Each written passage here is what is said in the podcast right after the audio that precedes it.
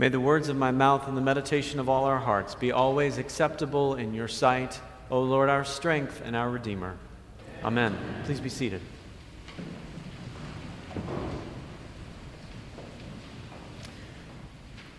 When I was growing up, from the time I was a small child, well into my late teens, my dad and I went fishing pretty regularly. In fact, my cousin got married about 10 or 12 years ago, and I was the best man at his wedding. And one of the gifts that he gave me for being his best man was a framed picture of him and me and my dad sitting on a boat when we were both probably five years old, and I'm sitting there with a big, goofy grin on my face. He is sitting there in a life jacket, looking off into the distance nervously, and my dad is also sitting there, young and tanned, with a head full of hair peeking out from under the bill of his cap. Um, my dad yeah, I mean, I didn't inherit a lot of hair from my dad, so there you go. we didn't go every weekend, but we would go every two or three months out to one of the lakes around the Phoenix area. And because we weren't out there every weekend, a fishing trip meant a lot of time and preparation. We would have to check all of our gear to make sure that everything was in working order because the thing about fishing poles is that the line gets tangled somehow when they're just sitting in the garage. So you've got to make sure that the line isn't tangled, and you've got to make sure your tackle box is ready. You've got to check the boat to make sure the battery isn't dead and the tires haven't gone flat on the trailer since the last trip you took. And my favorite part was you've got to pack the cooler You've got to make sure you have lots of snacks and drinks. We would always pack dinner to take with us. And we would then have to get in the car and drive for about an hour because here in the desert, the closest lakes are all about an hour or so away. And so finally, after a day full of preparation and travel, we would get there late in the afternoon. We would go out to one of our favorite spots we would eat the dinner that we had packed and wait for the sun to start setting because that's the time that everybody knows the fish start biting is around sunset. And so we would fish often late into the night, well past midnight. And by the time we would get off the water, I was exhausted. And I have never been the kind of person who easily falls asleep in the car.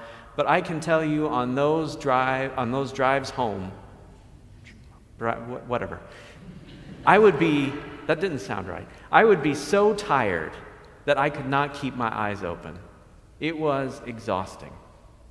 So, my own limited experience with fishing hard work, long days, lots of preparation, feeling exhausted got me wondering how would professional fishermen, people like Andrew, Peter, James, and John, have heard the call to go and fish for people? So I did some research because what I suspect is that we think that they were just going to go out and talk to people about their faith in Jesus. And they were going to kind of be like street corner evangelists but I don't think that's what they understood this to mean. Because Jesus is speaking the language of fishing to people whose lives are fishing. And the research that I, that I found suggests that they probably suspected they were signing up for a pretty hard job. According to the CDC, to this day, many commercial fishing operations are characterized by hazardous working conditions strenuous labor, long work hours, and harsh weather. In fact, the death rate among professional commercial fishers is about 40% higher than it is in the national average among all working people. It is a dangerous job.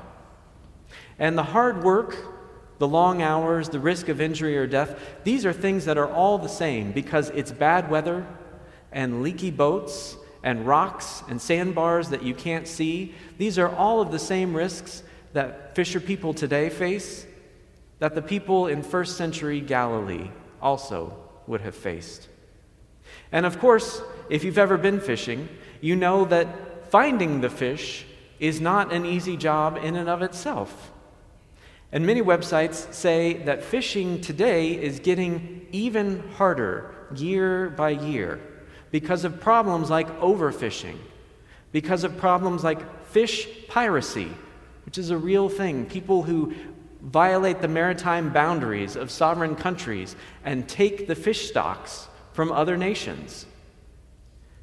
Plastics in the ocean, the fish are eating them, and it's causing them to get sick and die. And so there are fewer fish as a result.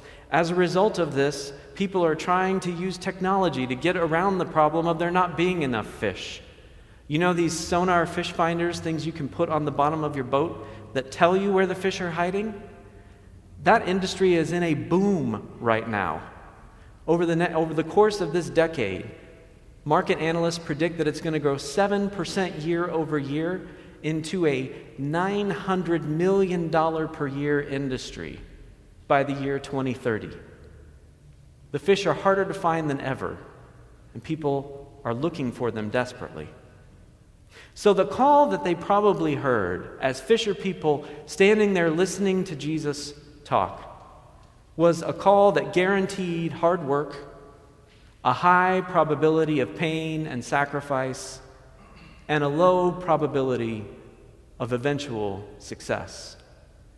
And I think that's important for us to remember because when we read this story today, we already know the ending. We know that Peter and Andrew and James and John are going to go on to become great disciples and evangelists.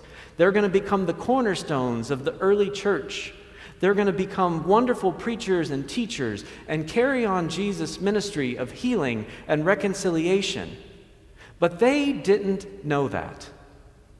In fact, Matthew's gospel tells us that Jesus had just moved to town from Nazareth, which is about 40 miles away. And this new guy is walking around preaching a message that they've never heard before because the Jewish people have been waiting for God's kingdom to come to the earth for generations. And here is this new guy walking around saying, The kingdom of God has come near. Now is the time. And they're not quite sure what he's talking about, but they know that it stirs something in their heart. They know that they feel something in his presence, and it makes them curious. So when Jesus asks these fishermen to come and fish for people, they don't know exactly what they're signing up for, other than long hours and hard work. But they say yes anyway. They were all in the same spot together. And they all followed, leaving their nets, the life that they had knew, known. And they followed Jesus. But maybe there is even more to this story. Because Herod the Great had ruled in the territories of Israel and Palestine until his death in the year 4 CE. And the Roman emperor had a brilliant idea because this was a huge expanse of land at the crossroads of Europe and the Middle East and Africa. And rather giving so much land and authority to one person, the Roman emperor divided it up into three different territories and gave one of those territories to one of Herod's heirs. And the northern territory of Galilee is where Herod's most ambitious son, Herod Antipas, the guy who is the same Herod who puts this entire story into motion today by arresting John the Baptist and will shortly execute him after his arrest. He was the most ambitious son. He wanted to be even greater than his dad. And he did everything in his power to make his own political ambitions come true. And that included building a new grand territorial capital for himself on the shore of the Sea of Galilee. And in one of the most blatant acts of flattery and kissing up in all of recorded history, he decided to name his new imperial Roman city Tiberias, after the Roman emperor. And Tiberias was not a popular place to be at first because Herod Antipas had chosen the site of an ancient burial ground to build this city. So, according to the Jewish people who lived there, the city was defiled, but he didn't care. By forced relocation, he made people move there, and slowly, over time, the city of Tiberias became one of the most important centers for government and commerce in the entire region of Galilee. But according to historian John Crossan, that's not the entire story still, because through Tiberias, through this city, Herod opened up the Sea of Galilee to Roman commercial fishermen. People who had a lot of money and a lot of resources, who would come and take the fish from the Sea of Galilee and export them to the marketplaces around the rest of the empire. Suddenly, small fishermen, family operations like the sons of Zebedee and the ones that Peter and Andrew probably worked for as well were being crowded out because they couldn't compete with the might and the wealth of the empire and its economic engine that was taking their resources and sending them elsewhere. And so, in a few years, the Sea of Galilee started to go by a different name. You probably have noticed this inconsistency in the Gospels when it's sometimes called the Sea of Tiberias. The people who lived there gave up. They threw up their hands and said, This is the way it is, and this is the way it's going to be. And the disciples who had been on the water every day experienced this change firsthand. They were the ones who were being crowded out and displaced. They were the ones who were being left without jobs and without a future. So when Jesus shows up and invites them on this mission with a low probability of success and a high probability of personal sacrifice, there is one more layer to it because he says, by the way, we're going to be working against the economic might of an empire that's far greater than any of us. They knew when they signed up to do this that they were agreeing to long hours and late nights and hard work. And they said yes anyway. They knew they were signing up for days that would be full of struggle and frustration. The kinds of days that Paul describes in the letter to the Corinthians, when the people that they're trying to corral and tell about the kingdom of God start fighting with each other. And they said yes anyway. They knew this might cost them everything, including their life, and they said yes anyway. They knew they would be fighting an uphill battle on almost every imaginable front, and they said yes anyway. And friends, with the news out of Los Angeles this morning about yet another mass shooting in this country that has left at least 10 people dead, possibly more, we realize that we too still face an uphill battle, fighting against a culture that tolerates and sometimes glorifies violence, that continues to leave people exploited and marginalized. It's an uphill battle for sure, but this has always been the way that the Spirit has moved in the world through the faithful few. People from unexpected places who are willing to give their all to see God's kingdom made manifest on earth.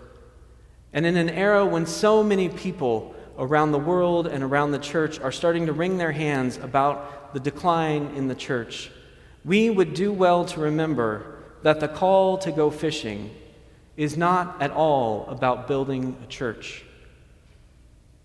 It's about transforming the world. And we would do well to remember that God's kingdom has always advanced in the most unlikely of circumstances.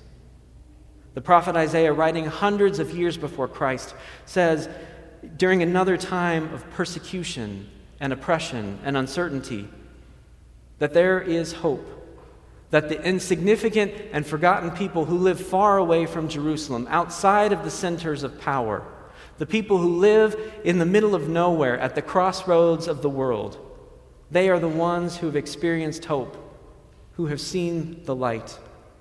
And Jesus takes on this prophetic mantle for himself.